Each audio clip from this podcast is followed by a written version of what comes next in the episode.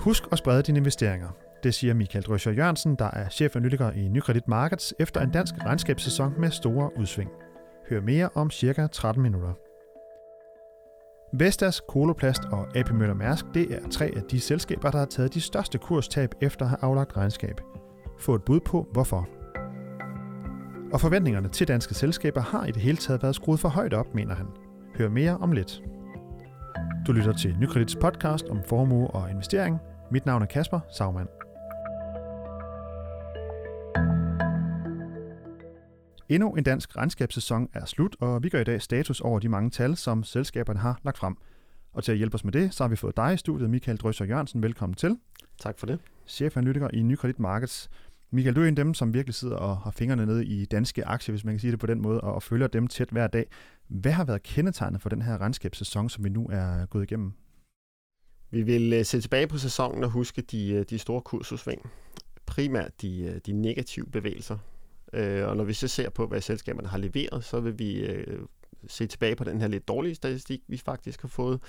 Øh, omkring 80% af selskaberne i øh, C20 har skuffet mål på omsætningen i kvartalet, og omkring halvdelen har, har skuffet på, på indtjeningen. Og øh, der, der, det er lidt dårlig statistik i forhold til det, vi plejer at få. Og hvad er det et udtryk for, at så mange selskaber skuffer, sådan set både på toplinjen og på bundlinjen? Nu er det her jo i forhold til, hvad øh, investorerne eller markedet har forventet på forhånd. Så jeg tror primært, det er et udtryk for, at forventningerne har været skruet for højt op øh, fordi selskaberne, hvad skal man sige, de danske selskaber plejer at levere rigtig gode tal, og så er der en, en tendens til, at forventningsdannelsen kommer lidt for langt frem i, i forhold til det, de kan levere. Så jeg tror primært, det er et udtryk for det. Ja, og hvorfor er det, man ikke har kunne, kunne forudse, at, at, at de måske ikke helt kunne følge med, tror du? Ja, altså det, det er jo svært at pege på, øh, på øh, sådan generelt, øh, men igen, der er en tendens til, at de danske selskaber er rigtig dygtige og leverer gode resultater, og så nogle gange, så må vi bare sige, at så kommer forventningerne lidt for højt op. Og du har jo fulgt danske aktier i, i mange år, ved jeg, og så videre. Den her statistik, vi ser med 80% der topper, øh, skuffer på toplinjen og 50% på bundlinjen, hvor usædvanligt er det, at de afviger så meget fra markedsforventninger? Jamen, det er lidt usædvanligt. Vi, øh, vi ser, sådan, øh, hvis man tager en gennemsnitsbetragtning, så er det meget normalt, at cirka to tredjedel af, af selskaberne overrasker positivt mål på indtjeningen. Så, så det, er, det er lidt usædvanligt dårlig statistik. Og igen, det er måske drevet af, at vi i en lang periode har fået øh, gode resultater, øh, stigende aktiekurser og øh, en, en, en stigende forventning hos investorerne. Øh, og det er måske i virkeligheden bare det, virksomheden har haft lidt svært ved at leve op til i, i den her sæson. Der er jo ikke tale om, at danske selskaber er i krise på nogen måde. Okay. Og lad os gå videre på, øh, på nogle af de selskaber, sådan lidt mere konkret øh, selskaber, som har lagt regnskaber, og så nogle af dem, som er blevet hårdt ramt. Mange har sikkert øh, lagt mærke til, eller det har sikkert øh, fulgt med i, at øh, Vestas vindmølleselskabet øh, blev, blev ret øh, hårdt ramt, og den faldt faktisk 19,1 procent, da de kom med, med regnskab torsdag i sidste uge.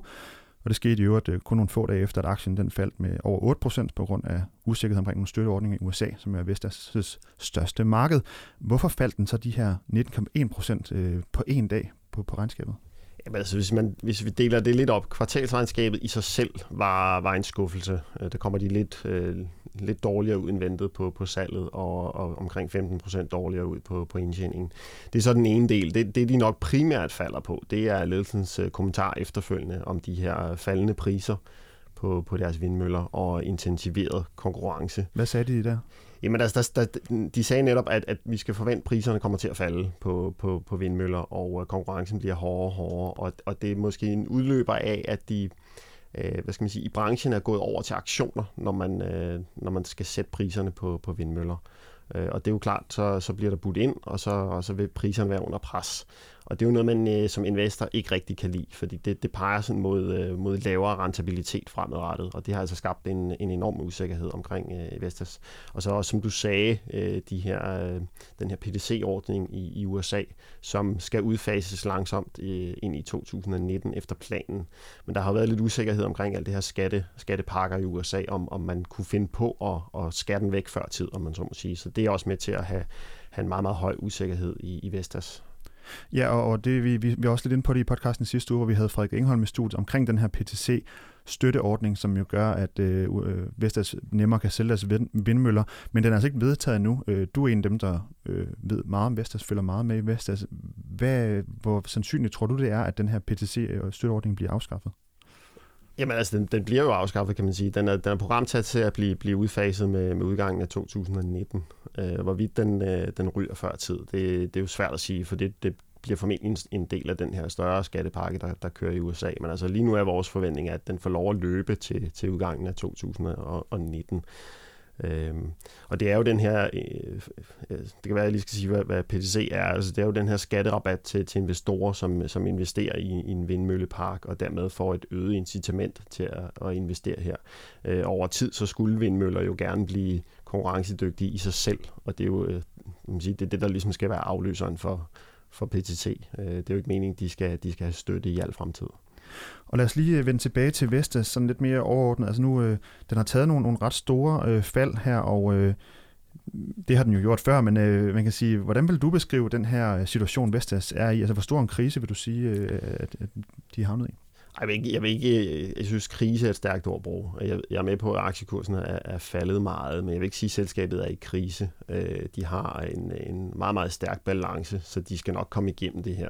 Øh, og de er også en af de, de, de stærke aktører på det her marked, så, og de har, har nogle skalafordele, der også, øh, der også gør, at de, de skal nok komme igennem øh, det her prispres, der, der vil være. Så jeg synes, krise er forkert ordbrug.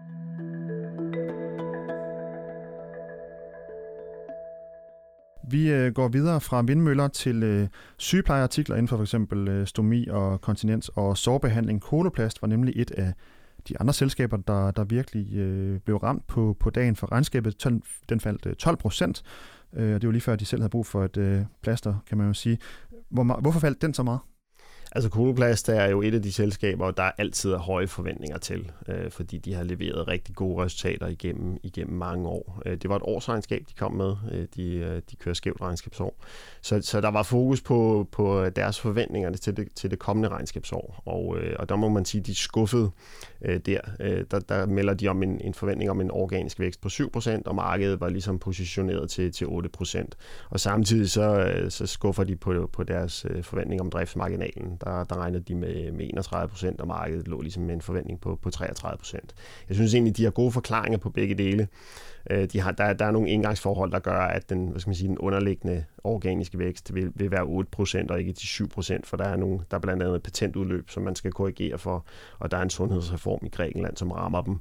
Øh, så, så der er egentlig en god forklaring der. Så de 8 procent underliggende er rimelig spidslige, og de, øh, de 200 basispunkter, de skuffer med på, på marginforventningen, kan man sige, det, det er simpelthen fordi, de går ud nu og investerer i, i vækst, øh, så det kommer til at koste på, på indtjeningen. Der er en del af deres konkurrenter, som, som har det svært i øjeblikket, og det forsøger de så at udnytte og investere i, i vækst. Så man kan sige, at de offrer noget, noget kortsigtet indtjening for, øh, for, for den langsigtede vækst, og det synes jeg sådan set er, er ganske fornuftigt. Ja, og, og med, med afsæt i det, du siger, de investerer i, i vækst, altså så øh, kan man sige, det er jo en, en, en sund forklaring, vil nogen måske sige, ja. på, at ens øh, indtjening, den, den daler lidt. Ja. Der, i, det, I den kontekst kunne et, et, et kursfald på 12% godt lyde lidt øh, dramatisk måske. Ja, men det, det, det synes jeg egentlig også, det er. Den primære årsag er nok, at de også er ude at kommentere på, på, den, på den lidt længere bane. De har sådan en strategisk periode frem mod regnskabsåret 2021, øh, hvor, hvor de egentlig siger, at, at de stadigvæk forventer en organisk vækst i, i niveauet 7-9%. De forventer faktisk den, den øvre del af intervallet. Det de så skærer, det er deres øh, forventninger til driftsmarginalen. Der har de hele tiden sagt, at, at de kunne forbedre driftsmarginalen løbende med 50-100 basispunkter årligt. Nu siger de så, at de øh, i, i den her strategiske periode vil have en EBIT-margin eller en driftsmargin på mere end 30% hvilket er lavere end det, de har pt. Øh, så, så det tolker nogen som om, at, at, at, at hvad skal man sige, indtjeningen er lidt i krise, men, men de forklarer det selvfølgelig selv med, at, at de kommer til at, at investere i vækst. Øh, og, og egentlig fornuftigt, vi har hele tiden påpeget, at, at, det, at det ikke er uden omkostninger at, at vokse øh, så meget, som de gør, fordi de har en, en, en deres målsætning på de her 7-9 procent, det er faktisk dobbelt op i forhold til den markedsvækst, der er. Og med den høje markedsandel, de har, så, så er det dyrt. Det er ikke uden omkostninger. Det, det har vi sådan set argumenteret for et stykke tid, og det synes vi egentlig er, at, at lidt den virkelighed, der nu kan, kan aflæses i, i deres udmelding. Men det er ikke på nogen måde et, et krisetegn. Altså, jeg synes, det er meget sundt at investere i den langsigtede vækst. Så, så ja, 12 procent lyder meget voldsomt. Men de her 12 procent falder, kan det være et udtryk for, at der er nogle investorer, der går ud og tager gevinst hjem, eller hvordan? Ja, altså aktien har jo klaret sig godt igennem mange år. De har leveret godt i, i, igennem mange år, så forventningerne til Coloplast er skruet op. Og når, når, når de kommer ud med noget, som, som kan tolkes som en skuffelse, så, øh, så er det måske, altså, ja, så, så er det klart, at den, den, den falder. Man har været vant til, at det gik godt altid. Sådan lidt ligesom det, vi så med Novo ja. sidste år måske, eller hvad? Ja, jeg ved ikke, om det, det, det, det er jo to forskellige ting, kan man sige. Øh, men det, det er jo heller ikke sådan, at, at på nogen måde Koloplast er i krise. Øh, det, skal, det skal lige understreges. Og en, en driftsmargin på over 30 procent er stadigvæk rigtig, rigtig stærkt.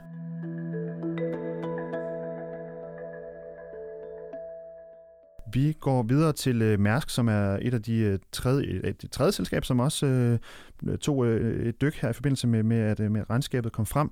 Vi havde jo din kollega øh, Claus Kehl øh, på en video øh, umiddelbart inden regnskabet, hvor han fortalte, at markedet blandt andet ville holde øje med omkostningerne for Mærsk ved det her hackerangreb, som blev ramt af øh, i, i forsommeren.